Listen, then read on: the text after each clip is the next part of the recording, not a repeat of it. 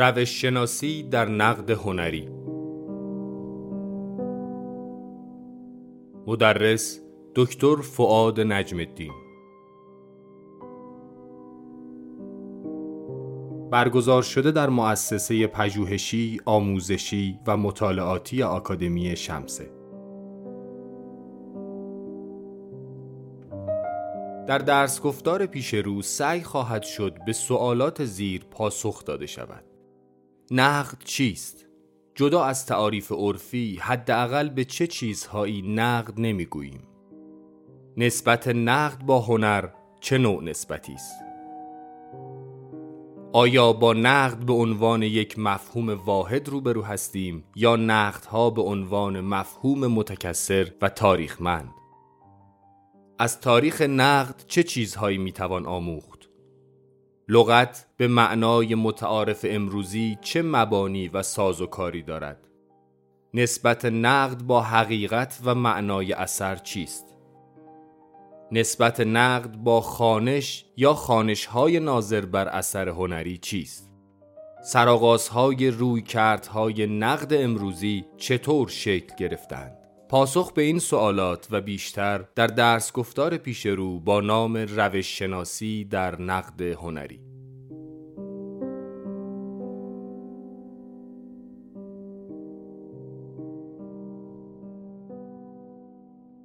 نقطه شروع درس نقد پس قاعدتا نمی‌تونه از توی کتاب باشه. باید از واقعیت زیست زندگیم شروع بکنم برای شناخت نقد. در واقع نقد رو از افواه عمومی باید شروع بکنم. چیست آنچه میخوانیمش نقد؟ نه از تو کتاب بلکه از توی جامعه و فرهنگ روزمره. این درس اول بود برای من و من همین رو می‌ذارم به عنوان درس اول برای دوستان خودم که اینجا هستن. یعنی چی؟ یعنی می‌خوام ببینم که اگه می‌خوام مفهوم نقد رو تعریف بکنم متمایزش بکنم از چیز دیگری یا رو روش های روی کرداش بحث بکنم باید اون از دل زندگی روزمره اول بکشمش بیرون. ببینم در دل روز زندگی روزمره این فرهنگ فارس زبان چه چیزهای دیگی رو بهشون میگه نقد؟ و به چه چیزهایی نمیگه نقد که این هم تفکیک شد ما به چه کاری میگیم نقد؟ چه کسانی منتقدن؟ لطف می‌کنید کمکم بکنید؟ در واقع نقد چیا هست؟ اصلا سخت نگیریم برای تعریف ها ولی بگیم چی تو ذهنمونه از نقد به چی میگیم نقد کردن؟ ببین می‌خوام بگم که واژه نقد فقط واژه مختص جهان هنر نیست. من تو جاهای دیگه هم جملاتی رو دائم تو اخبار یا جاهای دیگه میشنوم. مثلا فرض بکنیم مثلا میشنویم میگیم که نظریه انشتین یا خود انشتین منتقد جدی نظریه فیزیک نیوتونی است و این فارغ از اینکه درسته یا غلط این یک معنایی رو به ما میرسونه. اینا از افواه عمومی میان دیگه. ما اینجا هم واجه های نقد رو اتفاقا دقیقا تو همون انگلیسی به عنوان criticize یا criticism در واقع استفاده می‌کنیم. به عنوان social critic در واقع از یه منتقد اجتماعی حرف می‌زنیم. دقیقا همین هاست یه منتقد سیاسی political critic در واقع به راحتی صحبت می‌کنیم. و حواسمون هست که گرچه ما داریم از نقد هنری حرف می‌زنیم. اما در افواه عمومی مفهوم نقد و منتقد و انتقاد به نظر میاد که از همین جنس واژه ها و حرف هایی است که معمولا مطرح میشه. خب این آقایی که انشتین در واقع منتقد نظریه فیزیک نیوتونی بود نسبتش با نظریه فیزیک نیوتونی چیه؟ مثلا شبیه اون چیزی که من به عنوان یک منتقد هنری ممکنه مطرح بکنم بگه من خیلی اون رو نمیپسندید. مثلا از اون خیلی راضی نبود یا خوشش نمیومد چه جمله ای ممکنه بگه؟ یعنی ما از قول انیشتین ممکنه چه جور جمله درباره فیزیک نیوتونی بگیم؟ ما در مورد فیزیک نیوتونی ممکنه بگیم رک فیزیک نیوتونی پاسخگوی برخی پرسش ها نیست. لذا خیلی رک مشخص فیزیک نیوتونی در جاهایی غلط است. این فارغ است در واقع اینه که جمله من درسته یا نه نتیجه منطقی انیشتین منتقد نظر فیزیک نیوتونی بود. آخرش یعنی می‌گفت این غلطه دیگه. یعنی به یک درست و غلط قائل بود که این قائل بود به اینکه این فیزیک نیوتون غلطه. می‌تونه درست باشه می‌تونه غلط باشه غلط بود. این یکی نیوتون رو فکر کنم. دوش رو نمی‌ذارن در مقابل اون کسی که به رفتار شما شما این دفعه یه کسی در مقابلشه در مهمانی دیشب نقد جدی داره. یعنی من جدا باور دارم رفتار شما در مهمانی دیشب یه صفت بهم بگید چی بود؟ نادرست ناپسند. باری کلا. ناپسند بود. یا نامناسب بود باری کلا. خب او رو به عنوان یکی از منتقدین سیاست های پوتین می‌شناسند. یعنی در نتیجه میگه سیاست های پوتین از نظر اون آدم یه جاهایی می‌تونیم بگیم نامناسبه. یعنی چی؟ یعنی مثلا خورد کننده اخشار ضعیف جامعه است. یعنی چی؟ یعنی با اخلاقیات عمومی در واقع همخانی نداره یا تناظر نداره. یا ممکنه بگیم منجر به تضعیف روسیه میشه. درست؟ یعنی ممکنه هم از جنس غلط و درست اون رو بتونیم تفسیرش بکنیم هم از جنس نامناسب و ناپسند بتونیم تفسیرش بکنیم. متوجه هستید که به هر دوتا می‌تونیم منتقل بشه. یعنی اگر جمله بعدی بگم که او باور داشت سیاست های پوتین مردم یا اقشار ضعیف رو زیر پا خورد می‌کند در واقع باورش این بوده که ناپسنده کاری که پوتین داره می‌کنه. اما اگر که بگه سیاست های پوتین نهایتا کشور روسیه را در عرصه بینالمللی تضعیف می‌کند یا اینها غلطند. یعنی با الگویی که ما فکر می‌کنیم الگوی درسته تناسب نداشته اشتباه پیش رفته. پس هر دو تا رأی رو ممکنه احتمالا بهش بدیم. احتمالا دوستان متوجه شدن که من تا اینجا دو صفت رو بیرون کشیدم. دو صفت ارزش گذارانه رو. که یکی از جنس غلط و درسته و یکی از جنس پسند و ناپسنده. در واقع یک جنس از ارزش گذاری ارزش گذاری صدقیه. که با صادقه یا کاذبه؟ با این الگو جوره با این الگو جور نیست. این در علومه. یه اگه ما اسم انشتین رو برداریم یه نظریه ریاضیات هم بذاریم همینه. درباره یه قانون شیمی هم صحبت کنیم همینه. در مورد فیزیولوژی هم صحبت بکنیم همینه. پس کسی می‌تونه منتقد باشه یا یه نظریه می‌تونه نقد بکنه یک نظریه دیگر رو در حضور علوم تجربی به این معنا باشه که باور داره اونها با امور واقع یا با فکت های حاضر در جهان انتباق ندارن. در واقع به لحاظ صدقی درست نیستن. ناصادقن کاذبن غلطن. این یه جنس از نقده. که افواه عمومی و زبان عمومی ما اون رو میپذیره. قبولش داره. یه جنس دیگه ای داریم. یه رفتار شما رفتار ناپسندی بود دیشب. یعنی چی؟ یعنی با امور واقع جهان جور نبود؟ نه. با ارزش های خانوادگی ما جور نبود. یا با ارزش های اخلاقی ما جور نبود. انتباق نداشت. در دایره اخلاقیات ما جای نمی گرفت ما رو ناراحت می‌کرد. جز مرجحات خانواده ما نبود. در واقع دقت دارید که درباره غلط درست بودن صحبت نمی‌کنه. درباره انتباق با یک کانتکست یه بستر داره صحبت می‌کنه. در این زمان و مکان مناسبت نداشت همخانی نداشت. با چی؟ با یه سری هنجار. در واقع در حالی که جمله اول نوعی از ارزش گذاری صدقیه جمله دوم نوعی از ارزش گذاری هنجاریه. با هنجارهای مرتبط نبود. در جوابش فیزیک نیوتونی میگه که آقا انشتین میگه فیزیک نیوتونی غلطه. نیوتون رو تو روحش برگرده بگه نخیر اتفاقا نظری شما غلطه. وقتی من دارم به یه کسی میگم رفتار شما رو نقد دارم بهش تو مهمانی دیشب در جواب من میگه که ببین این با چارچوب های اخلاقی خانواده شما انتباق نداشت ولی با چارچوب اخلاقی خانواده. من اتفاقا خیلی انتباق داشت. عادت کن بهش. در حالی که اولی یه دعواست در سر درست و غلطی که تو جهان وجود داره دومی داره درباره این چارچوب و اون چارچوب حرف می‌زنه. چارچوب من چارچوب تو. درباره تنوع چارچوب ها پس یک نظام هنجاری نرماتیو در مورد نرم ها داره صحبت می‌کنه هنجارها. یه الگوی جا افتاده. و سومین گزاره که سیاست های پوتین رو داره صحبت می‌کنه دربارش می‌تونه از یک جهت بگه با یه سری الگوها انتباق داره یا نداره یا پسند یا ناپسنده. از هر دو جنس در واقع می‌تونه خروجی ازش در بیاد. جالب شد. خیلی خوب. جمله سوم پاک می‌کنم چون تو یکی از اون دو حالت میفته جمله دیگری می نویسم مارک کازلوف اگه اسمش درست یادم باشه هنرمندان pop artist را به شدت به نقد کشید. یادم یا سوسک آشپزخونه بهشون می‌گفت. به هنرمنده پاپ. خیلی دور راستش خیلی دور یادم میاد. ممکنه اسم اشتباه بگم یا ممکنه خط و ربط اشتباه بگم. اینجوری یادم میاد که pop artist بهشون گفت سوسک آشپزخونه اونجا چی کار می‌کرد؟ کازلوف آیا داشت می‌گفت غلط کارشو. ما از این جمله می‌فهمیم که بگه آثار pop artist ا غلطه. یعنی با امور factual انطباق نداره؟ یا به نظر شما ممکنه بگه در چارچوب های هنجاری او جا نمیشه؟ یا ممکنه چیز دیگه ای بگه؟ هیچ کدوم. خب چی ممکنه بگه خانم پروین؟ ساده انگارانه ساده انگارانش تقلیلگرای تقلیلگرا ممکنه بگه زیبا نیست. تقلیلگراها خیلی تقلیلگرا.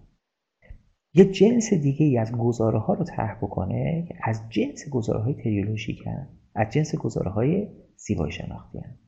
زیبا نبود. دارم یه مسئله پیچیده رو خیلی تقلیلگرا میگم و بنابراین خودم متوجهم که خیلی قابل دفاع نیست. نتیجه حرف من یا مثال های من چی بود؟ یک. در مورد نقد. مفهوم به همون گستردگی که در مورد هنر هست. واژه واژه است گسترده. که در عرصه عمومی و فرهنگ روزمره بسیار استفاده میشه. دو همواره معنی داره اتفاقا بار ارزش گذارانه هم توش هست. هنوز به دعوای اینکه آیا نقد ارزش گذاران است یا نه وارد نشدیم. وارد نشدهش داریم می‌بینیم که چه اتفاق داره میفته نقد منتقد انتقاد انواعی از ارزش گذاری هم در افواه عمومی که ممکنن هم نسبت غلط درست بدن در امور فکچوال هم ممکنه در واقع هنجاری باشن و هم ممکنه زیبایی شناختی باشن. حالا ما تو حوزه هنر با کدوم بخش داریم؟ با, کار داریم با حوزه هنریش با حوزه در واقع زیبایی شناختیش. معمولا کار داریم. غالبا با حوزه زیبایی شناختیش کار داریم. هنوز دعوای اینه که این حوزه زیبایی شناختی آیا ارزشی است یا غیر ارزشی ارزش گذارانه هست یا نیست این هنوز بمونه برای دعوای بعدی ما. این تا اینجاش. اتفاقا این چارچوب ها رو نگه داریم بعدا ما باهاش کار خواهیم داشت. یعنی حتما سراغشون خواهیم رفت. هم این بچه هنجاری رو و هم اون بچه چیز رو ما باهاشون کار داریم. من بی خودی مثال رو نیاوردم. حتما سراغشون خواهم رفت. در ادامه در واقع می‌خوام برم سراغ چالشی که معمولا خود هنر باهاش طرف هست. نمی‌دونم دوستانی که معمولا باهاشون یه زیبایی شناسی یا چیزی از این دست دارن به عنوان تم اول اول از همه از دوستانم خواهش می‌کنم که یه مقاله اثر هنری در اصل باز مکانیکی رو مطالعه بکنن و بعد با هم دیگه شروع کنیم گفتگو کردن. اسم مقاله هست اثر هنری در عصر باز تولید مکانیکی یا ماشینی. باز تولید و تکثیر نوشتن تو بعضی ترجمه چند تا ترجمه داره از چند نفر. یعنی خانم شیرین دختر در دنیا می‌دونم ترجمه داره. مهرگان می‌دونم ترجمه داره. نیک برجام ترجمه داره ازش. فکر می‌کنم بازم هست. یعنی که هنوز ترجمه تمام نشده. وقتی دارم میگم خب. نوشته والتر بنیامین. یکی از مهمترین نکاتی که در واقع توی این مقاله به چشم می‌خوره نگاه تاریخی که والتر بنیامین نسبت به آثار هنری داره. اتفاقا نه به خاطر اینکه خود هنر بخواد تعریف بکنه. بیشتر به دنبال این میگرده که تکثیر رو در آثار هنری به نقد بکشه و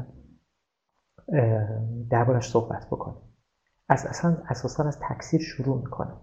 میگه شیبه های تکثیر از ابتدا تو هنر بودن احتمالا کسی یادشه با هم می‌تونه همراهی کنه. شیوه های تکثیر از ابتدا تو حوزه هنر بودن مثل چی؟ مثل ضرب کردن سکه ها فورژری ها مثل در واقع ساختن قالبی کوزه ها و سرامیک های سنتی و تاریخی تا امروز. بعد میره سراغ چاپ. چاپ رو به عنوان یک رهاورد نو اشاره می‌کنه بهش. گراوورها رو به عنوان رهاورد چاپ. پشت سرش میره سراغ عکاسی. معجزه عکاسی و تکثیر عکس ها که اثر رو از حالت یکی خودش دیگه خارج می‌کنن. یعنی تا یه وقتی ما داریم حرف می‌زنیم از یک اثر و نسخه های تکثیر شدهش وقتی به عکس می‌رسیم داریم از باز تولید مکانیکی حرف می‌زنیم. باز تولیدی که نقش انسان به عنوان در واقع ابزار عاملیتی کمتر و کمتر شده درش. و این تکثیر شکل مکانیکی پیدا کرده. وگرنه از روی طرح ده بار کشیدن هم تکثیره. یه نوعی از تکثیره. اونم یه نوعی از تکثیره. از تکثیر سر جاشه. اما یواش یواش در واقع وارد یک نحوی از تکثیر مکانیکی میگه بشر میشه که عملیات انسان درش کمتر میشه. چی میگه دقیقا؟ میگه که در این تکثیر دیگه ما با تک نسخه طرف نیستیم. بنابراین اون چیزی که بهش میگیم حاله اثر هنری از میان میره. اون وحدانیت وجودی اثر که ما در برابرش زانو می‌زنیم احساس حضور می‌کنیم احساس تجلی می‌کنیم از میان هم. واژه اومدن. تجلی معنی کردن بعضیا. چیزهای مختلف ترجمهش کردن. روشن. یک بار من این شانس رو پیدا بکنم. یه پرواز منو ببرن پاریس. یه بلیت بتونم بخرم با این وضع دلار و یورو. بتونم موزه لوف برم. یه بار بالاخره از جلوی مثلا فرض بکنیم نقاشی چیز رد شم ازدواج آنولفینی رد شم از جلوی مثلا فرض کن مونالیزا رد شم یا فرقی نداره هر کدوم این آثار مشهوری که داریم. یک بار از جلوی فکر کنم چیز اونجاست. کشتی شکستگان کلک مدوسا مثلا اونجاست. از جلوی اون رد شم تو اون لحظه ای که من جلوی اینم تمام این صحنه ها سالهایی که من اینو دلم می‌خواسته ببینم آرز داشتم باش مواجه بشم. بالاخره الان به وسال رسیدم دارم جز جزش رو نگاه می‌کنم. معلومه که شونه های من شروع می‌کنه لرزیدن اشک به چشم ها میاد و احساس می‌کنم که بالاخره اون چیزی که سالهای سال دربارش این من حرف زدم جلو چشمای منه و الان روبرو من ایستاده. و بعد از اینکه از اینجا برم دیگه برای همیشه شاید از دستش داده باشم. تقریبا یه تصویری که ممکنه یه آدم توی حج به دست بیاره یه جایی دیگه. نوعی از تجلی حضوره که احساس می‌کنه این لحظه اینجا و اکنون چیزی بیبدیل و تکه. چرا؟ چون با خود خود این اثر رو بروم اگه همین الان یه تیشه وردارم بندالیستی بیفتم به جون مونالیزا این یه دونه مونالیزای جهان از بین خواهد رفت. یه بار یکی از استادای نسبتا مشهور یادم داشت صحبت می‌کرد در مورد مونالیزا گفتش که یکی برداره پارش کنه که من کلی خندم گرفت تو دو موقع. که جالب بود. خاطر اینکه می‌دونی که نکتهش چی بود اشتباهی که ایشون داشت می‌کرد. می‌گفت یکی بکن پارش کنه ولی خب واقعیت اینه که یک کسی بزنه بشکنتش با تیشه بیفته به جونش. عملا اون مونالیزا تموم شده. کما اینکه داشتیم از این رفتارهای وندالیستی و آنارشیستی حتی اول قرن می‌دونی که پیت نفتینا بعدش شدن برن موزلو رو آتیش بزنن. همین در واقع وحشی های فوبیست اینها بر اصولا برنامهشون کلا تو مایه ها بود. اساسا تاریخ خوب بسوزون از بین ببرن تاریخ نو درست بکنن. خب. پس اون حس اون لحظه همون حس تجلی است. همون حس حاله دور سر این که این یه دونه است جزئی نیست. میگه وقتی دارید با اثر تکثیر پذیر طرف میشی یعنی به جای اینه که بگی تمام وجود مردم توی اینه که من تو کنسرت داریوشم بگی آقا من این آلبومش رو خریدم اینجا هست اونجا هست یکی دیگه می‌خرم اب نداره رو کادو میدم بهت دانلود می‌کنم. در هزاران نسخه پخشه در میلیون نسخه پخشه. دیگه اون حسه رو دیگه من داریوش نداره. دیگه این حسه رو دیگه ممکنه من و مثلا فرض بکنید چیز نداشته باشه. مونالیزا نداشته باشه. بنابراین اون اون حاله ای که به دور سر تنها نسخه بود از میان رفته. خب تا اینجاش مرسیه است. انگار داره قصه می‌خوره والتر بنیامین. اما واقعیت اینه که نه. والتر بنیامین داره از تولد یک نظام ارزشی جدید حرف می‌زنه. میگه از بین رفت فدای سرت اصلا مهم نیست که این اتفاق افتاده. اتفاقا ارزشش در همین وجهه. اتفاقا ارزش هایی در تکثیر اون کشف میشه و باز تولید میشه که اتفاقا ارزش های جدیده. اینا ارزش های زندگی نوعه. ارزش های زندگی معاصره. خب حالا به این بهانه در واقع یه دوره از قدیم تا امروز رو دور می‌زنه. و بعد یه نامگذاری می‌کنه با این توصیف و مثال های خودش. اون نامگذاری چیه؟ میگه اثر در اون بافت تاریخی خودش در اون بافت 2300 سال پیش 400 سال پیش خودش که قرار داره یک ماهیت آینی داره. آینی چرا؟ به دلیل همون حالهه. نه اینکه حتما چیز مذهبیه ها نه به دلیل همون حاله ماهیت آینی درش هست. به زمان حاضر که نزدیک میشیم اثر در دوران امروز آنچه آفریده میشه ماهیتی در مقابل آینی نمایشی داره. یه اثر ماهیتا اثر هنری اثر نمایشیه. پس با در میان دو قطب از آینی تا نمایشی در حرکتیم. اینا واژگانیه که کسان دیگه به شکل دیگه هم ازش توصیف می‌کنن. یعنی هم جان در واقع تو فصل یکی کتاب هنر به مسابقه تجربهش حرف می‌زنه ازش داره میگه که در واقع اثر در اون دوره تاریخی خودش یک پاره زی... داره تجربه زیست است. برای خودش یک پاره در واقع قدسیه به دنیای امروز که میاد تبدیل میشه به یک تکه اثر دیدنی. و هم راجر اسکوتن توی کتاب مادرن کالچر خودش اشاره می‌کنه فصل سوم داره میگه اصلا تولد استتیک همچین چیزیه. اثر از یک امر آینی از یک امر قدسی یا مذهبی داره به یک امر دیدنی استتیکی یعنی داره کیف زیبایی شناختی روانتنی در واقع داره تبدیل میشه. به چیز دیگه ساخته میشه ازش. خب. این به ما چی یاد میده؟ این به ما یاد میده که آن چیزی که به عنوان هنر میخوانیمش و اینقدر برای ما بدیهیه. رشتهش رو می‌خونیم کار می‌کنیم درش. برامون اینقدر دنیای جذابیه و اینقدر دنیای پر و غنی هست. زندگی ما رو داره سرشار می‌کنه از لذت و معنا و مفهوم. اساسا یه پدیده ابدی ازلی نیست و هوشمندانه نیست که ما به عنوان یه پدیده ابدی ازلی بهش نگاه کنیم. وقتی داریم بهش نگاه می‌کنیم در دوران دو هزار سال پیش در واقع یه شیعی داریم می‌بینیم که بخشی از زندگی مردم اون دور است. به هیچ عنوان اون حال هوای روحانی درش وجود نداره که الان داریم دنبال می‌کنیم. به 500 سال پیش میریم اصلا یه چنین ویژگی نداره. به زمان حاضر می‌رسیم یک پدیده است. و شاید شاید بعد از 1965 دو مرتبه یک پدیده دیگه باشه. به این تاریخ زندگی بشر نگاه بکنیم. به این تاریخ 170 هزار ساله زندگی بشر نگاه کنیم چند تا چرخ می‌تونه زده باشه یه همچین پدیده ای از اون دوران تا امروز. حق داریم از این گونه گونی و دگرگون شدن استفاده بکنیم بگیم که حق نیست بگیم ما با هنر طرفیم. حق بگیم ما با هنرها طرفیم. حداقل بنا به تجربه تاریخی نه با هنر بلکه با هنرها طرفیم. و اگه به یه چیزی داریم میگیم هنر برای اینکه به چالش نیفتیم باید حواسمون باشه. در یک محدوده زمانی حدود 1740 تا 1000 تقریبا 900 مثلا 60 اگه جاش بدیم آره دوره که کم ریسک ترین در واقع فشار رو تحمل خواهیم کرد. چرا؟ دقیقا به دوره متصله که ما میگیم سنت نقاشانه. سنت هنری. چیزی که بهش فاین آرت میگیم استتیک میگیم. این همه عرصه تولدشون همون موقع است. عرصه تولد واژه استتیک دقیقا 1728 اگه اشتباه نکنم مقاله بومگارتن. تولد اصطلاح هنر به معنای هنر زیبا شالبتو در محدوده همون 1700 فکر می‌کنم 49 باشه اگه اشتباه نکنم. همشون محدوده قرن 18 کم و بیش تو ادبیات چیز نگاه بکنیم ادبیات نگاه بکنیم دلوکروا در واقع آغاز سنت نقاشی هنریه. تا پیش از اون میگه اینا تصویرگری هم. کارشون تصویرگری انجیل و اینهاست.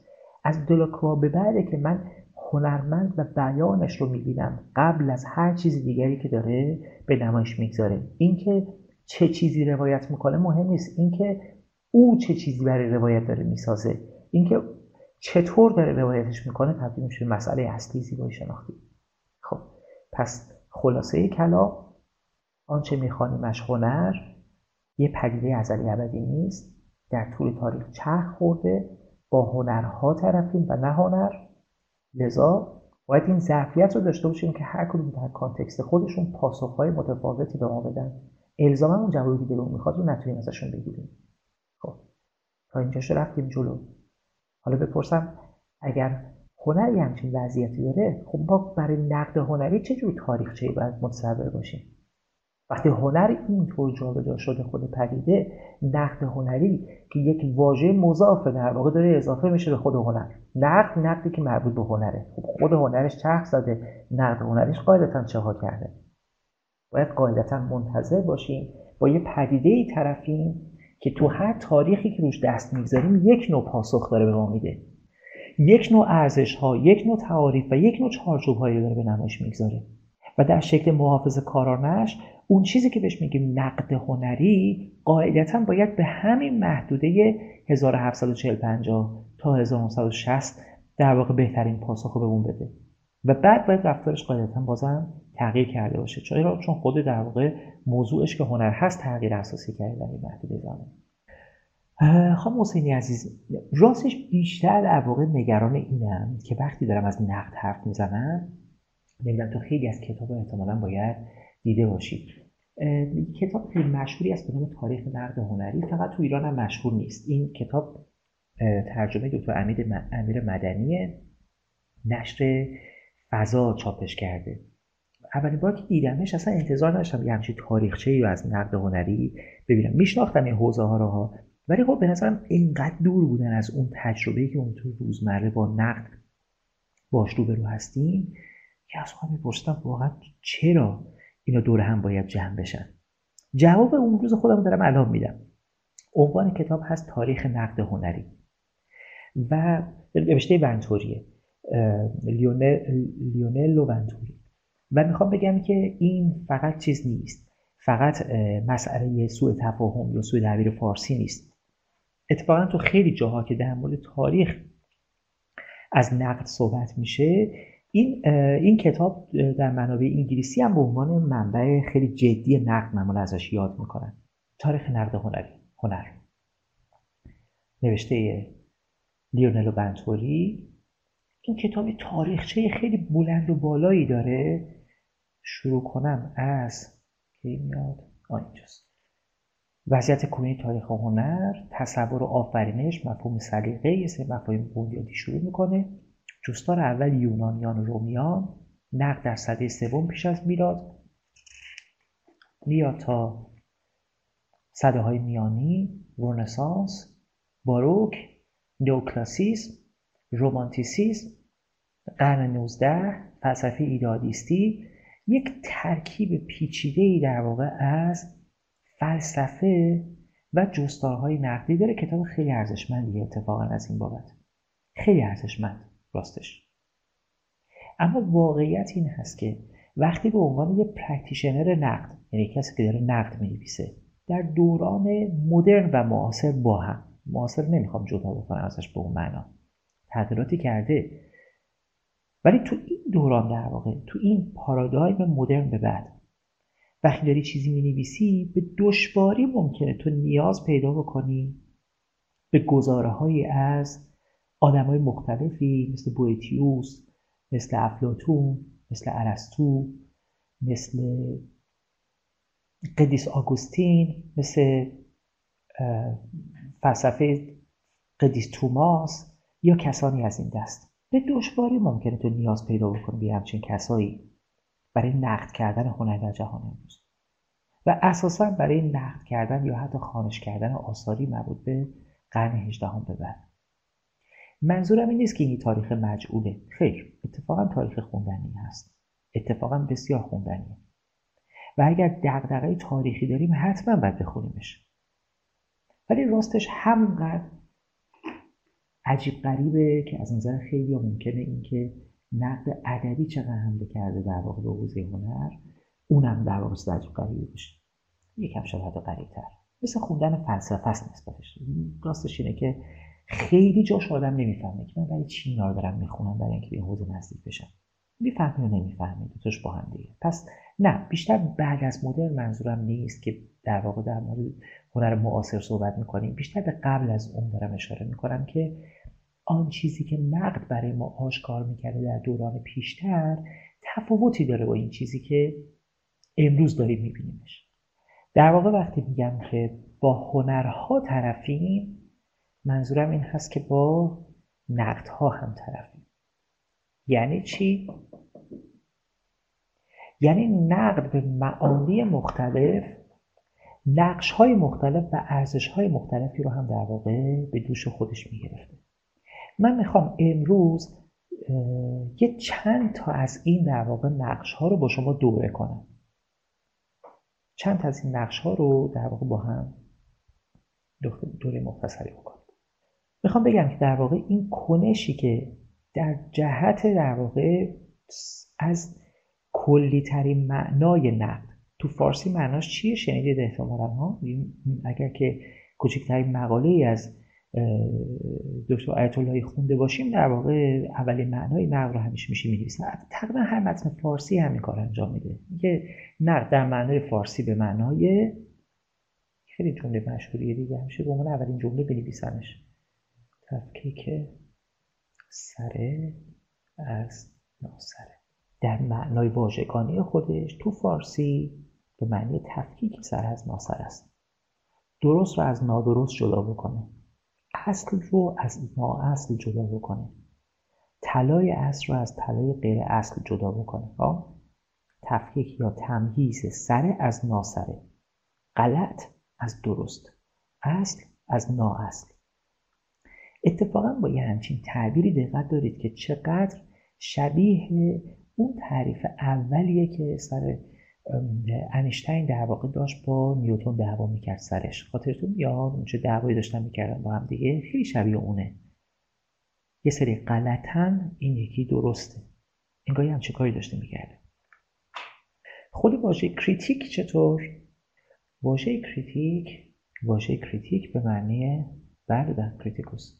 دقیقا همین. به معنای کسی که verdict می‌کنه کسی که حکم حکم صادر می‌کنه. از یونانی همین. به معنای کسی که حکم نهایی رو بعد verdict هم در واقع خودش ریشه داره دیگه. کسی verdict می‌کنه غیر از اینکه حکم دادگاه verdict بریم فیلولوژی باز در بیاریم verdict در واقع خودش ریشهش دو تاست دیگه. ver و dict ver به معنی verus verify تو انگلیسی داریم very به معنی دقیق یا درست. و dictum dict به معنی گفتار. درسته؟ پس verdict به معنی حکم درست. critic critic فرق نداره. همشون در واقع فقط انگلیسیه و چیز دیگه. فرانسوی. خب پس وردیکت به معنی حکم حکم دادگاه. و در عین حال بیان حقیقت یا جاری کردن در واقع حکم حق. یا درست؟ همشون همون معنا. کم با همون مفهوم در واقع تفکیک سر از ناسره با هم دیگه یکی هن انگار. هم معنا. خب. حالا که سر ناسره کردنه حالا اگر که یه کوچولی با هم دیگه قدم بزنیم بگیم که ما تو تاریخ نمونه هایی سراغ داریم. نمونه هایی سراغ داریم. از اینه که الواح گلی در واقع بین النهرینی رو یه معلمی خط زده. غلط درست کرده. و این غلط درسته الزاما غلط درسته یا ریاضیات یا محاسبه یا اینها نبوده. بیشتر به شکل و شمایل در واقع نقش گذاشتن شاگرد برمیگشته. یعنی یه کسی لوحی رو که یه شاگردی تمرینی نشسته روش علائمی گذاشته نه از منظر صحت اطلاعات بلکه از نظر کیفیت در واقع بسری نشانه گذاری مورد ارزیابی قرار داده باشه. خطی زده باشه حذفش کرده باشه. این قاعدتا یه کمکی شبیه اون چیزی که ما بهش میگیم نقد. می‌تونه در یک دامنه بزرگی در واقع یک کنش انتقادی از این جنسی که داریم حرف می‌زنیم قرار بگیره. خب برای همین داشتم می‌گفتم به معنای سرمشق ما می‌تونیم در واقع نشانه هایی داریم که بگیم این نقد هنری انگار یه چیزایی به عنوان ریشه و دامنه میشه براش پیدا کرد. جدیتر از اون چی من دو تا نمونه پیدا کردم اینها رو از هم استرابو و هم از پروکوپیوس. دو در واقع نویسنده یکی جغرافیدان و یکی هم تاریخ نگار بله تاریخ نگار پروکوپیوس. خب از استرابو چی سراغ داریم؟ خودم این ترجمه منه. داره مقایسه می‌کنه معبد آرتمیس رو در اوفسیوس با معبدی که در کدوم شهره یادم رفت یکیش کجاست. شهری که با اوفسیوس مقایسه می‌کنه پیدا نکردم راستش ببخشید حالا دیگه برگردیم به ماجرای خودمون. متن خودم گفتم. میگه این معبد از نظر تعداد ستون و اندازه قطعا از معبد آرتمیس در اوفیسیوس کوچکتره. یه معبد آرتمیس دیگریه گویا. لیکن در کیفیت و کمال و تجسم تجسم معنویت قطعا برتر است. این یه جنسی در واقع از ارزش گذاری در مقایسه در واقع دو معبد با هم دیگه است دو بنا با هم دیگه است. اگه اتفاقا سایزش کوچیکتره ولی معنویت درش در واقع متجسمتره یا به شکل کاملتر یا برتری در واقع ترسیم شده. یه در نمونه دیگه ای که در واقع پروکوپیوس داره میگه اینم باز ترجمه من امیدوارم اشتباه نگم داره به نحوی این رو با استانداردهای شوقی یا شکلی که بعد میساخته در واقع مقایسش می‌کنه. میگه نورپردازی این در مورد ایوسوفیا داره میگه. تو قرن پنجم البته. نورپردازی داخلی ایوسوفیا چنان است که گویی نه بر بستری صلب بنا شده که با زنجیرهای زرین از بهشت به سوی زمین آویخته. توصیفی که در واقع تو قرن پنجم داره ارائه میده یک نگاه کم بیش مذهبی غالب است خب پس از جنس در واقع صحیح کردن و خط زدن دو مرتبه رفته نگاه کرده داره نوعی از توصیف ارزشی رو ارائه میده که حالا با یه مقدار تشبیه و اینها انگار همراهه. خب من انتظار ندارم که مثل یه منتقدی مثل مثلا فرض بکن کلنز گرینبرگ بیاد در مورد اثر صحبت بکنه. منتظر نیستم ادبیات تیجی کلارکی دربارش بشنوم.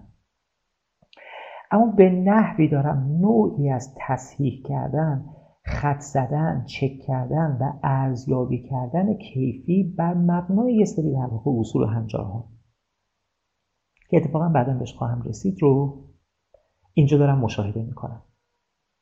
پس به معنای در واقع یک استاندارد شغلی یک چیزی که در واقع درست و غلط شغلی رو در اون حوزه تخصصی داره روشن می‌کنه می‌تونم پیدا بکنم. اگر این دوران رو کنار بگذاریم به دوران رنسانس اولیه اگر که بریم تجربه های از جنس سرپرستی رو هم در واقع نزدیک به نقد می‌تونیم پیداشون بکنیم. خب به لحاظ تاریخی می‌دونیم که در اون قرون گیلدها در واقع حاکمان مخصوصا جنوب اروپا هستند یعنی اساسا از شکل گرفتن نظام حاکمیتی شهرهای جنوب اروپایی شهرهای در واقع منطقه ایتالیا می‌دونیم که اینا نظام حاکمیتیشون نظام حاکمیتی سنفیه. گیلدها حاکمیت می‌کنن. سنف نجاران سنف هنرمندان سنف های مختلف دارن. زرگران فلان فلان کنار هم دیگه نشستن. سنف ها هستن که این کارو می‌کنن. و اگر دقت کنیم بیشتر تجربه های تاریخ هنری که می‌شناسیم از این دوران بخش اعظمشون از برگزاری مسابقه و سفارش پروژه میگذره. یعنی چی؟ یعنی می‌بینیم مثلا فرض بکنیم می‌خوان گنبد سن پیترو مثلا بسازن یا در مثلا فرض بکنیم کلیسا بسازن سفارش میدن. به کی سفارش میدن؟ همینجوری میرن پیش کسی. خیر. با گیل طرفن با سنف طرفن. به سنف میسپرن. میگن که تو مسابقه برگزار کن. سنف مسابقه برگزار می‌کنه. یک ته برنده میشه یه سری ته بازنده. کتاب زندگی هنرمندان جورج بازاری سرشار از داستانهای از این جنس یعنی بیشتر اطلاعاتی که ما از این هنرمندان داریم قهر و آشتی های این هاست. کیا قهر کردن؟ این یکی از نمی‌دونم فلورانس رفت اون یکی رفت نمی‌دونم روم این یکی رفت فلانجا. ده سال قهر کرد بعد برگشت. همش دعواهای این هاست. از این باب که احساس می‌کرده بهش بیتوجهی می‌کنن. کیا بهش بیتوجهی می‌کردن؟ سن چه جور بیتوجهی بوده؟ تو ارزیابی کاراشون بوده وگرنه اخلاقی که نبوده که مثلا دو پسر خاله بخوان. فاصله بگذارن. پس یک کسی یا یک نظامی یا یک بخشی در فرایند سرپرستی داشت نوعی از ارزیابی کیفی انجام می‌داده.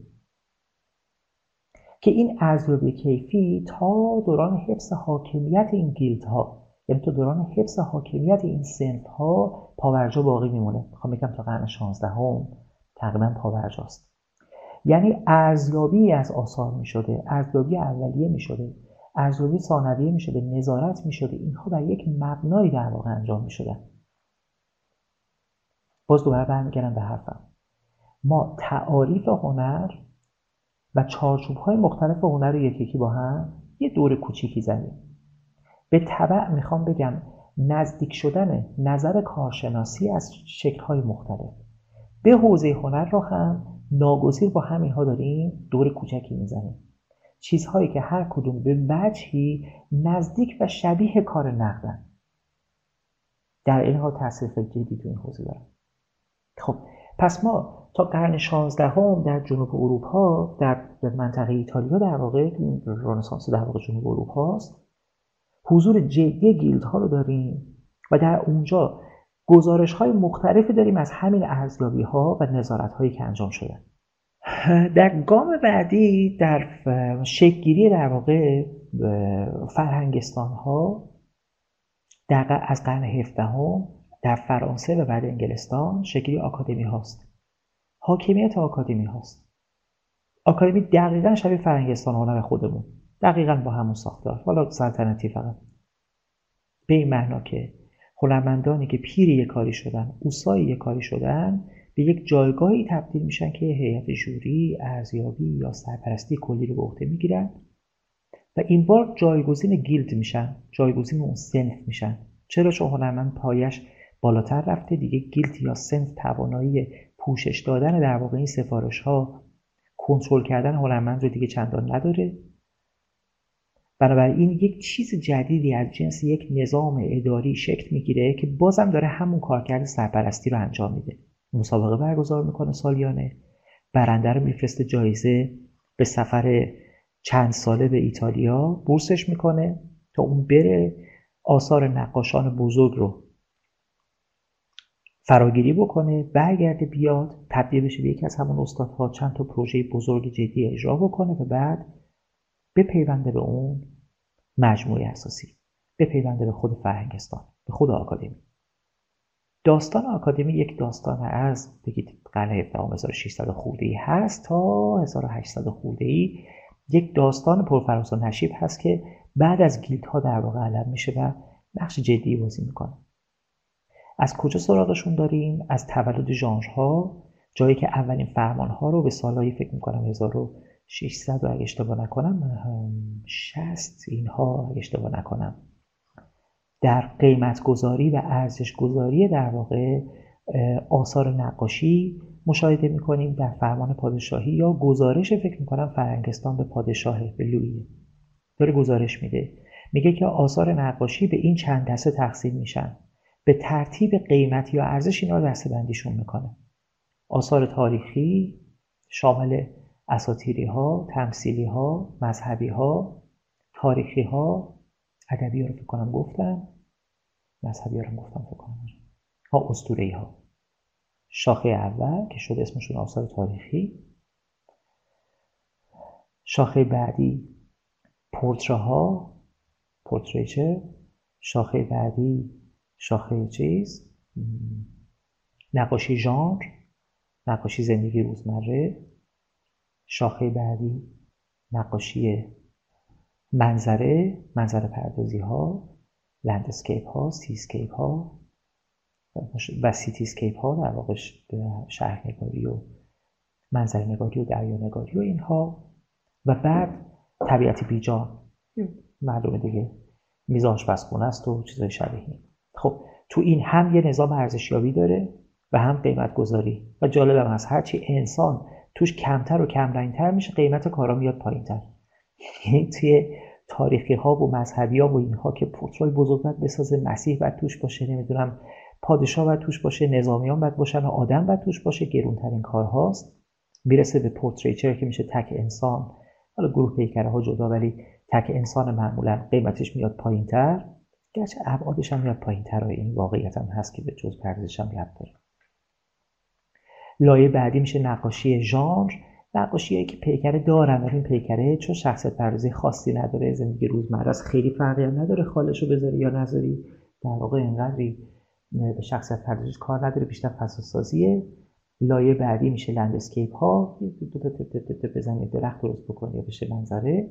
و از اون ساده تر دیگه تصاویر کوچیکی از اینه که کار هلندیاس رو در دیوار می‌ذارن. معمولا در حد میز نهار و میز شام و poultry و نمی‌دونم چیزایی از این دسته که ظرف میوه و انگور و شاخه و چیزایی از این دست پس یک نظام ارزش گذاری بر مبنای اتفاقا حضور انسان شکل می‌گیره در قیمت گذاری و معلومه که همچی فرنگستانی که اینجور قیمت گذاری می‌کنه و نقش بازی می‌کنه چه نقشی و چه جایگزینی برای اون نظام گیلد داره انجام میده. خب بریم تا کجا؟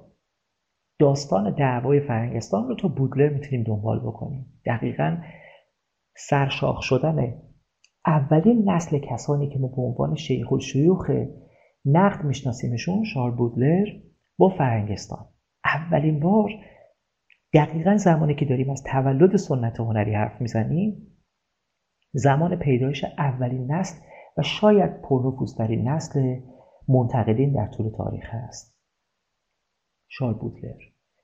دعوای بودلر یا نقش بودلر ولی بزرگترین نقشش در واقع در مبارزه که با آکادمی کرد و نهایتا حرفی که به کرسی نشوند و هنرمندی مثل دلاکروا رو که انقدر حمایتش کرد در نوشتارهای خودش تا آخر درهای فرنگستان علیرغم میلشون باز شد و دلاکروا در واقع به عضویت فرنگستان پذیرفته شد.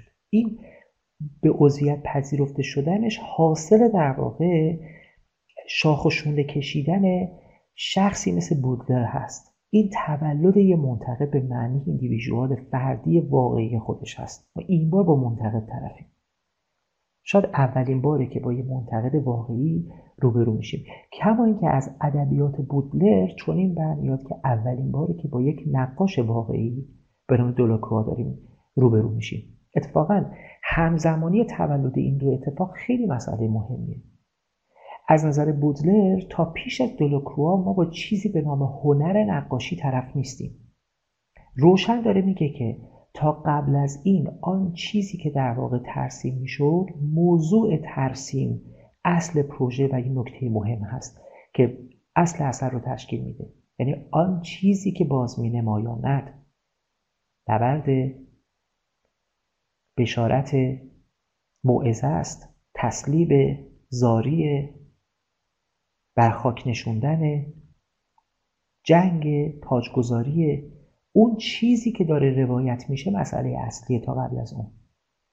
برای نخستین بار بودلر میگه که من برای اولین بار اینکه سپر در دست یک کسی هست برام مهم نیست. اینکه چگونه نقش سپر رو آفریده برام اهمیت پیدا می‌کنه. چرا؟ به دلیل شیفتگی که به قلم گذاری دلاکروها داره. تازه برای اولین بار داره میگه که الان تازه دارم با این نقاشی طرف میشن. و بعدا جان برجر داره میگه که این اولین نشانه های در واقع تولد سنت هنری یا نقاشی هنریه. سنت نقاشانه یا نقاشی هنری. هم برجر اذعان می‌کنه و هم بودلر. خب این دو نفر وقتی دارن میگن برای من یه معنایی میده. کی صحبت 1730 این هاست. دقیقا همزمان وقتی که رساله های هم شاربتو داره میاد درباره نظام هنرهای زیبا و هم رساله های از جنس رساله, رساله بومگارتن و پشت سرش در واقع نقد قوه حکم کانت داره میاد. پشت سر هم این قرن هجدهم قرن آفرینش این رویدادها و اتفاقات مهم هست. همشون انگار با هم یعنی به طرز عجیبی این سوپ حیات همه رو با هم یکی یکی متولد می‌کنه. طرز عجیبی تو چند دهه همه با هم کنار هم قرار می‌گیرن. تمام نقاط پازل میشینن کنار هم. تولد واژه زیبایی شناسی تولد هنر در شکل تئوریک خودش به مسابه در واقع fine arts یا arts with capital A با A بزرگ و در عین حال از منظر منتقدین و تولد خود منتقد و خود هنرمندی individual به این معنی همش متعلق به همین قرن هجدهم. و اتفاق خیلی اتفاق عجیبی. واقعیت اینه که اگر این داستان رو یک کسی برای من وقتی دانشجوی ارشد بودم یا 15 سال پیش تعریف می‌کرد شاخ در میآوردم. باورم نمی‌شد. یعنی مگه میشه؟ این هنر برای من خیلی چیز ازلی تریه خیلی سنت بلندتریه. چجوری فقط در مورد 200 سال داری صحبت می‌کنی؟ اما واقعیت اینه که همه متنهایی که کنار هم دیگه می‌گذاریم متوجه میشیم که چطور یک سنت 200 ساله چنان ما رو در بر گرفته که اون پس دیواراش رو اصلا متوجهش نبودیم. خلاصه کلام همونطور که در مورد اثر هنری می‌تونستن از در مورد بخش خود هنر می‌تونستن به مسابه یک پدیده متولد تاریخدار و متولد دوران در واقع مدرن ازش حرف بزنم در مورد نقد هم دقیقا همچین تعبیری وجود داره. تو جلسه آینده راستش این جلسه رو تموم می‌کنم. ولی تو جلسه آینده واقعیت این است که می‌خوایم در مورد مسئله ارزش گذاری با هم دیگه صحبت بکنیم. یعنی اون چیزی که جلسه بعد می‌خوایم بهش بپردازیم اساسا مسئله ارزش گذاری و رابطه ارزش با اثر هنری هست به جلسه بعد که برسیم میریم سراغ در واقع مفاهیم زیبایی شناختی کانسپت زیبایی شناسی و رابطهش با نقد و همینطور سعی می‌کنیم مبحث رو گسترده ترش بکنیم و مفصلتر. اما برگردیم در واقع به این نقطه. چیز دیگی رو با هم دیگه چک بکنیم. اول جلسه با چند تا مثال سعی کردم دو نوع در واقع از حکمها یا گزاره هایی که از جنس نقد و انتقاد هستن رو پیش بگذارم و در کنار در واقع کاربرد مفهوم نقد قرارشون بدم. شو سه تا. سه جنس در واقع از مفهوم یا کارکرد نقد رو پیش گذاشتم. الان نه اینکه ادعا بکنم که حتما اینا که دارم میگم حتما مفاهیم نقدی یا چیزی شبیه این. اما با یه مثال کوچکی می‌خوام نشون بدم که ما تقریبا هر سه تعبیری که از, نقد طرح کردیم اول جلسه رو کم و بیش به شکل تاریخی باهاشون روبرو بودیم و چیزی نبوده که خیلی از جلوی چشم ما دور, دور بوده باشه توی این مدت.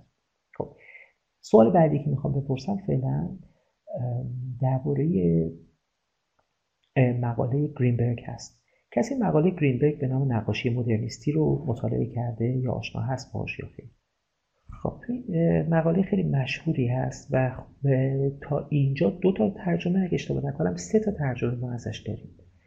کلمنس گرینبرگ که به عنوان یکی از بزرگترین منتقدین میانه قرن بیستم ازش یاد می‌کنیم یکی از مشهورترین مقاله هاش مقاله هست به نام اینو کمکم بکنید. جز راستش اینه که مقاله که حتما از اون must-read های خیلی خیلی خیلی جدیه که حتما حتما باید خونده باشیمشون پیشتر. نوشته کلمنت گرینبرگ هیچ دوستان نخوندن Modernist Painting رو یه ترجمه ازش داریم که عزت الله فولادوند ترجمه کرده. توی انسانیات های قابل دانلود هست. خب الله فولادوند مترجمیه که فلسفه رو به خوبی می‌شناسه و با توجه به اینه که صفحه اول دوم مقاله کاملا فلسفی هست اتفاقا خیلی خیلی ساده فهم و خوب توصیفش کرده. یک کمک ادبیات آقای دکتر فولادوند ادبیات هنری قدیمی یعنی ادبیات هنریشون در پنجاهیه. و بنابراین یه مقدار توی اصطلاحات و واژه ها شاید هم, هم همگام با واژه هایی که امروز ما استفاده می‌کنیم نباشن. ترجمه دومی که ازش دیدم که توی نورمکس فکر می‌کنم قابل دانلوده ترجمه ای هست که دکتر قاسمی انجام داده تو سالهای یه مقدار جوانتریش و به لحاظ فلسفی به نظرم همپای ترجمه دکتر فولادوند نیست. ولی خب به لحاظ هنری واژه ها به جا و درستن و فکر می‌کنم در واقع ترجمه بدی نباشه. این اواخر که کتابی از مجموع مقالات گرینبرگ نشر چشمه چاپ کرده که من نخوندمش هنوز مترجم داره. نمی‌دونم کی هست ولی خب قطعا اگه امکان نداره که این مقاله جزء ترجمه ها در واقع نباشه. یعنی اگه مجموع مقالاتی از گرینبرگ چاپ شه و Modernist Painting جزش نباشه و به تبع پشت سرش در واقع اون یکی pop art and kitsch یعنی هنر پاپ و هنر مبتذل یا درپیت جزش نباشه عملا دیگه نمی‌تونه مجموع مقالات گرینبرگ حساب شه. دو تا مقاله حتما باید داشته باشه. که دارم قاعدتا نخوندمش فقط هنوز.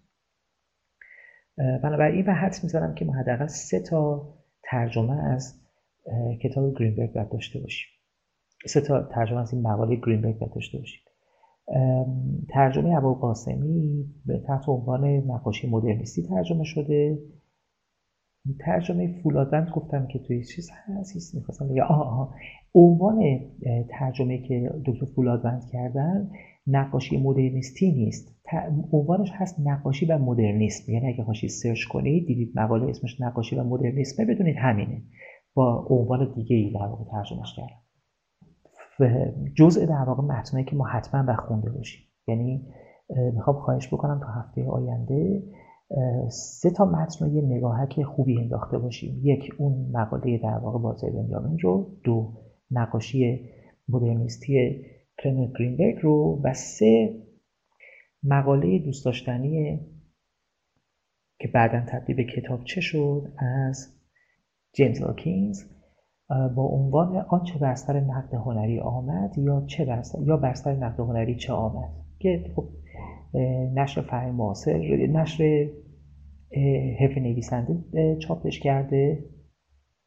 نشر حرف نویسنده منتشرش کرده محسا فرادگی ها ترجمهش کرده. این یک مقاله که یک بار نوشته شد بعدا یه بار دیگه مفصلتر خود الکینز در واقع تکمیلش کرد و اساسا یه مجموعه تحت عنوان چیز نقد هنری تو سمینارهای راسلج خودش در واقع پیاده کرد و اجرا کرد و این اونجا منتشر شد. و بعدم خانم فرهادی کیا در کنار یکی دو متن دیگه کتابچه کوچکی رو ازش ترجمه کرده. منم دو دفعه این متن رو توی تندیس معرفی کردم. ولی خب خوندن متن خود ایشون با اون در واقع تفسیرش قاعدتا خیلی باید مناسب تری باشه. ولی یه درآمد کوتاهی بهش رو من نوشتم. اگه تو یه صفحه اون سه نداشتی یعنی تو یه صفحه چی میگه تقریبا در حد یه صفحه دو بار تو تندیس من درباره این الکینز نوشتم. یه بار درباره خود الکینز توی یه ویژنامه چیز بود نقد هنری بود. یک بارم خود کتاب خانم فرهادیکی یا تازه چاپ شده بود براش در واقع مطلب نوشتم که بیشتر ناظر به متن چیز بود. ناظر به متن خود الکینز بود تا اینکه ناظر به ترجمه باشه. این سه تا منبع منبع بدی نیستن. مخصوصا منبع الکینز منبع خیلی دوست داشتنی هست. خیلی مقدمه نقطه شروع خیلی خوبیه. برای اینه که ببینیم رو نقد هنری چه کاری شده. می‌شد راست از این شروع کرد به عنوان نقطه آغازی. من خیلی دلم نخواست به خاطر اینکه که احساس کردم که نامردی نمکی رو که نویسنده شروع کرده با هوشیاری پیش برده تهش بگم سرفستم و منطبق روی کتاب همچین کسی نشوندمش. ولی در ادامه در واقع ما روی چه چیزهایی کار خواهیم کرد؟ غیر از اینه که در واقع روی همین مفاهیمی را کار می‌کنیم کتاب مشهور یا مهم آن کریتیسیزم یا درباره نقد نوشته نوئل کرول رو بنویسمش اینجا و این جز منابع اصلی من خواهد بود. تحت عنوان درباره نقد. یادم نشه نی فکر می‌کنم چاپ کرده سال تبا ترجمه کرده. این یکی از در واقع منابع اصلی که روشون کار خواهیم کرد. غیر از این هم کتابچه کوچولوی نقد هنر از مجموع مقالات از مجموع مقالات فرنگستان هنر نوشته کارین لایس ترجمه امیر نصری و مازیار و به عنوان منبع سومی که روش کار می‌کنیم گرچه حتی خب از متن دیگه هم سعی می‌کنم استفاده بکنم. ولی منبع سومی که فکر می‌کنم کمک می‌کنه مدخل نقد هنر در دانشنامه زیبایی شناسی فرنگستان هنر هست که یه مدخل دیگه در دانشگاه زیبایی شناسی راتلج هست که فرنگستان هنر چاپش کرده. این ستا رو من به عنوان منبع اصلی معمولا قرار میدم تا بعد حالا توی بست بحثمون به کجاها ببینیم برسیم و چطور می‌تونیم اون حوزه مختلف وارد بشیم. این کلیات کاریه که در واقع توی این چهار جلسه سعی می‌کنیم انجام بدیم و پیش ببریم بحثمون. خب قبل از اینکه در واقع جلسه رو ختم بکنم فقط می‌خوام یادآوری بکنم خدمت دوستانم که چطور هر سه نگاهی که ازشون حرف زدیم کم و بیش در اون حوزه نقد هنری هر کدوم تاریخ سهم بازی کردن. وقتی داریم از نقد حرف می‌زنیم در این معانی گسترده و جایگاه های گستردهش خیلی هم در واقع پرت نگفتیم. وقتی اون سه معنا رو هم به شکل در واقع نقد صدقی و کسبی و هم نقد در واقع هنجاری ازش حرف می‌زدیم. همشون کم و بیش دیده میشن اونجا. چطور؟ ببینید یک جمله رو بذاریم جلوی چشممون. اینا من می‌خوام پاک کنم اشکال نداره. دوستان دیدن این سه تا مطلب رو. یه جمله رو بذارم وسط. چیزی که ما به طور عمومی معمولا در نقد یه هنوز نقد ایندیویژوال یا نقد فردی یا انفرادی تک اثر نیست. یه جمله از جنس در اون چیزی که توی گزاره های نقدی معمولا باشون روبرو میشین می نویسمش مثلا فرض بکنید حفظ توازنه حفظ توازن بسیاری از ارزش های مهم اثر هنری است. خب چرا چرا دست گذاشتم رو توازن؟ به خاطر اینکه توازن تقریبا تو تمام این دیزم که یه مقدار واژه گونگی هست. تقریبا تو تمام تاریخ هنر جز ارزش هایی بوده که ماندگار بودن. این محفوظ مونده. مثلا می‌تونستم نظم هندسی رو هم به عنوان مبنا قرار بدم. خیلی فرقی نمی‌کرد. یا هر چیز دیگه از این دست جز اصول نسبتا پایداری که توی تمام آثار تا آثار فرمالیستی معاصر روشون کار کردیم در واقع می‌شد به اینها اشاره کرد. برای همین یه همچین چیز رو در مرکز. حالا بیم ببینیم که ما در طول تاریخ به چند وجه یا با چند روی کرد با یه همچین گزاره ممکنه روبرو شده باشیم. یک بریم به دوران یوران باستان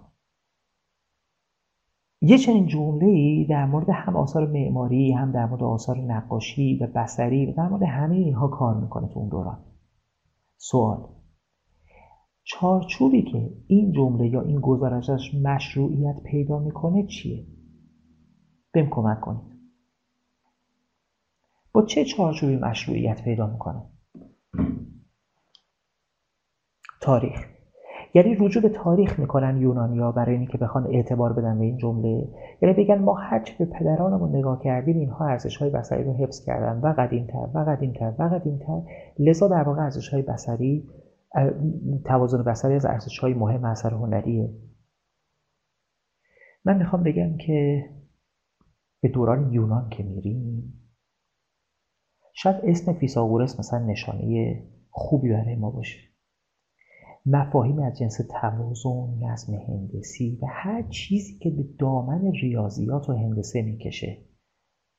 اینا چارچوب هایی هستند که شاید تو نظام فیساغورسی پیش از هر نظام دیگه در واقع کار می‌کنن و مصادیق دارن. و اساسا اگر که نگرش فیساغورسی رو بهش نگاه بکنیم ماهیتا یک چیزی از یک نگرش عرفانیه.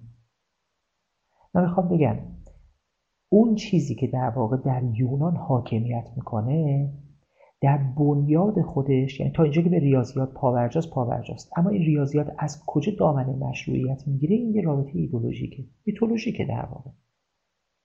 یعنی نهایتا شما ادامش رو در نگرش ایدولوژیک و میتولوژیک نسبت به در واقع چیز می‌تونید پیدا بکنید هنر پیدا بکنید و هر چیزی پیدا بکنید نظم نظم که بنیاد هر چیزه. لوگوس در برابر خاوس نقطه آغاز هر شاید فرهنگی نه فقط یونان مصر هم همینه. و دانشجو بودم. مشقم مصر بود. برداشتم یه در واقع کل تمدن مصر متولد نظم تقیان سالیانه نیل است. این جمله بود که توضیح می‌داد. مصر رو کل فرهنگ مصر. می‌گفت اول اصلا مصر رو می‌خواید بفهمید تقیان سالیانه نیل. نظم اون. نظم نظم نظم. تو هر جا دست می‌گذاری اگه یه مقدار روی کرده در واقع چیزی داشته باشی روی کرده در واقع یگانه نگری داشته باشی تو هر جایی می‌بینی. نظم در برابر بینظمی در برابر کیاس مبنای اسطوره شناسی هاست. و از این بابت می‌تونم بگم که اون نگرشی که دارم می‌بینم در یونان ورای اینه که چطور توجیه میشه در ماهیت خودش یک ماهیت ایدولوژیک داره. حالا غیر از اینکه یک نظامی حاکم هست یا نیست ایدولوژیکه تهش ایدولوژیکه خب این دوره رو رد می‌کنن میام به دوران قرن 16 و 17 هنوز توازن بصری هنوز تعادل هنوز نظم هندسی و تقسیمات هندسی هنوز اینها به عنوان قواعد و قوانین یاد میشن. چارچوبشون در این دوره کجاست؟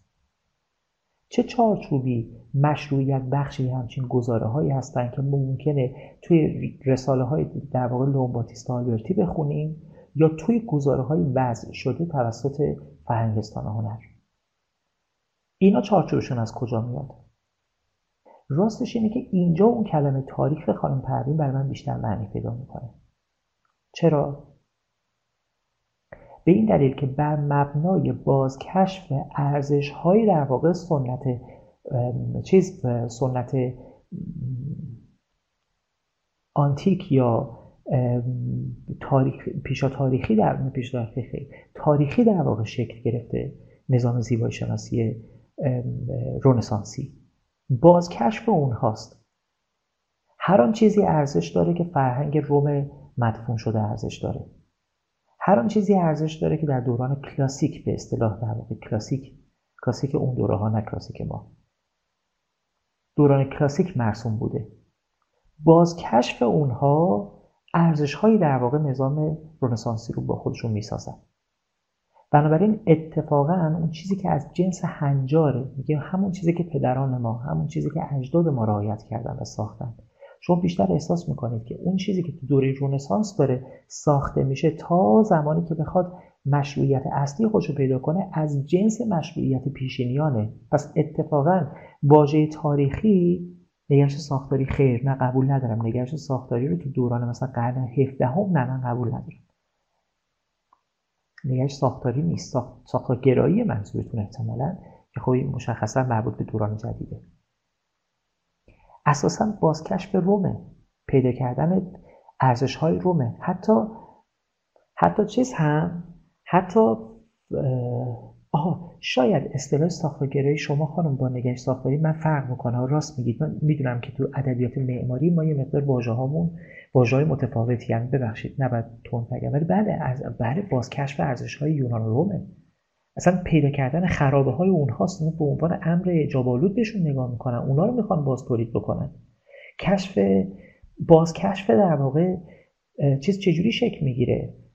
اصول پرسپکتیو چجوری شکل می‌گیره؟ اساسا نگاهشون به روم باستانه. اونا رو نگاه می‌کنن و بعد بازکشف می‌کنن و تدوین و تبیینش می‌کنن. یه همشون ریشه مشروعیت بخشش پیشینیانن. اون دوران کلاسیک پیشینه. براش ساز و کار می‌بینن. اما اساسا نگاهشون باز اون پیشینیان تا اونجایی که من می‌فهمم.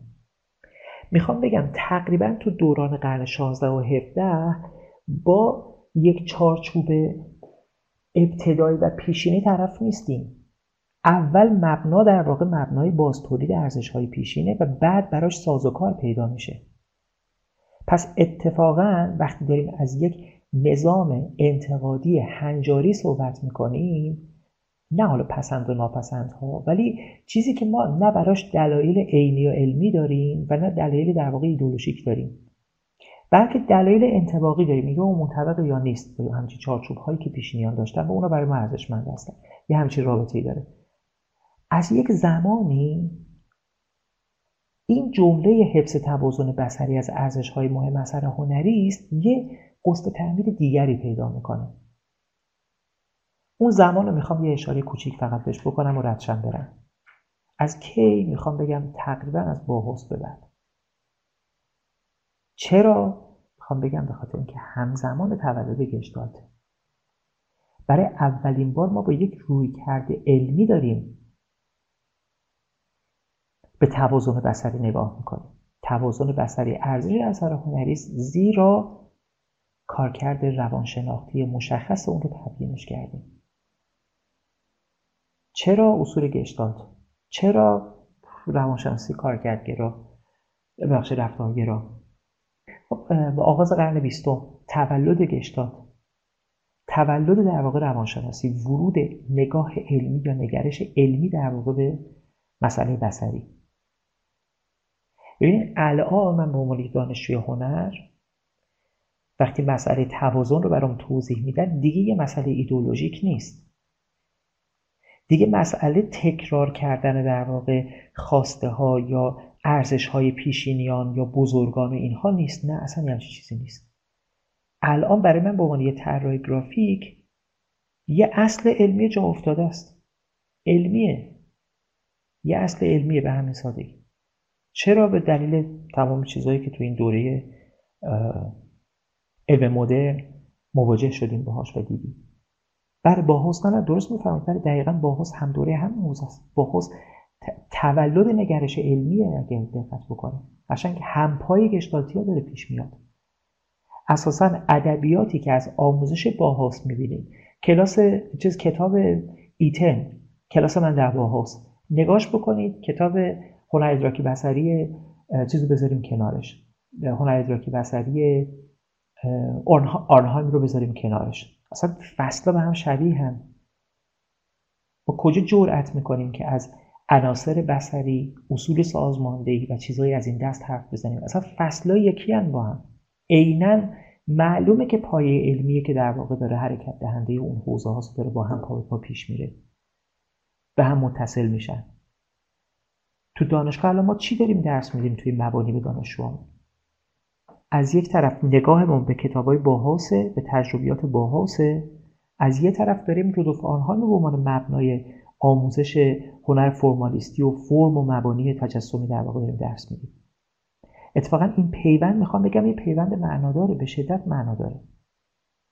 الان مشروعیت اون چیزی که ما در مورد رنگ ها تاثیر اونها فرم ها تاثیر اونها در واقع روی انسان ها و روابطشون برقرار هست ما اینها رو از کجا میاریمشون میگیم این این در واقع تاثیرات تاثیرات موثری هم درستن صادقی هم چون داوینچی اینا رو ما یاد داده چون راسکین به ما یاد داده یا چون در واقع روانشناسی گشتاد داره اونا رو به ما آشکار می‌کنه توجه دارید؟ می‌خوام بگم که از دوران تولد نگرش علمی با یک بار دیگه یک قسل تعمید دادیم. همون گزارهایی که از قبل داشتیم رو. گزاره ها خیلی عوض نشدن ها. نه اینکه چیزایی رو تغییر دادن. گزاره ها سر جاشونن اما مشروعیتشون تغییر کرده. دیگه مشروعیتشون مشروعیت تاریخی نیست. دیگه مشروعیتشون مشروعیت ایدولوژیک نیست. اساس زیبایی شناختی شاید همون باشه. زیبایی شناختی کاربردی منظورم در فرم. زیبایی شناختی فرمیشون اساس شاید همون باشه. اما مشروعیتش الان یک مشروعیت کاملا علمی و روانشناختی. الان به عنوان یک کسی که متخصص تبلیغات هست از تاثیر رنگ ها و فرم ها بر مبنای تجربه پیشینیان استفاده نمی کنیم آخرین یافتهای عصب شناختی رو نگاه می‌کنیم بهشون. سعی می‌کنیم با در واقع گزاره های علمی نگاه بکنیم به این تاثیرات و ازشون حرف بزنیم. حالا نکته جذاب چیه؟ اینه که در عین حال که این پیچ تاریخی رو سر کردیم و این در واقع نگرش علمی اومده جای در واقع نگرش تاریخ نگر ایدئولوژیک یا هر چیز دیگه رو گرفته اما مجبور نشدیم بشینیم تاریخ هنر رو از نو بنویسیم. یه سری آثار بریزیم دور یه سری آثار دیگر رو مطرح بکنیم. کمتر با چنین چالش هایی روبرو شدیم. چرا؟ سوال خیلی سوال خوبیه جوابش توی مقاله کلمنس گرینبرگه